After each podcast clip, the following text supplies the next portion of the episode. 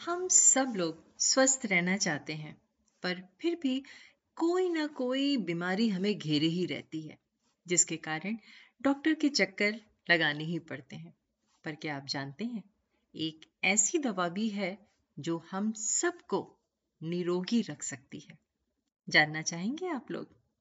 चिंतन कार्यक्रम में आप सबका हार्दिक स्वागत व अभिनंदन। एक नए इंटर्न ने एक अनुभवी डॉक्टर से पूछा, सर, वो कौन सी सबसे अच्छी दवा है जो सभी रोगों को ठीक कर सकती है? डॉक्टर ने जवाब दिया, सबसे अच्छी दवा किन्हीं दुर्लभ और कीमती पदार्थों से नहीं तैयार होती।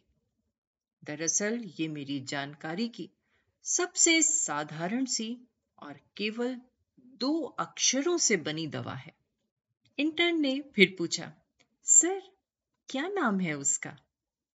डॉक्टर ने मुस्कुराते हुए जवाब दिया, उसका नाम है काम। जब मनुष्य का दिमाग किसी रचनात्मक गतिविधि में पूरी तरह डूबा रहता है तो अवसाद, उलझन, चिंता, तनाव और अन्य नकारात्मक भावनाओं के लिए कोई अवकाश ही नहीं रहता।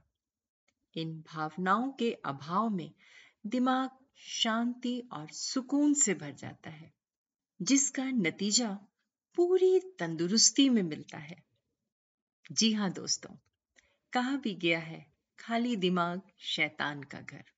और कहते हैं, अगर खेत में बीज नहीं डालो तो घास फूस उगाएगी। उसी तरह हमारा दिमाग है। अगर हम उसे किसी रचनात्मक काम में नहीं लगाते हैं तो हमारे दिमाग में नकारात्मक विचार ही उभरेंगे और उनके कारण ही हम बीमार पड़ते हैं।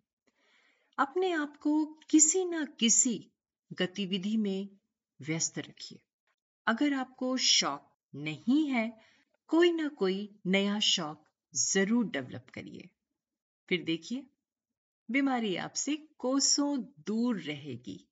चिंतन ज़रूर करिएगा। आप सबका दिन शुभ व मंगलमय हो। आप अपनी दोस्त रचना मुकेश को इजाज़त दीजिए। नमस्कार।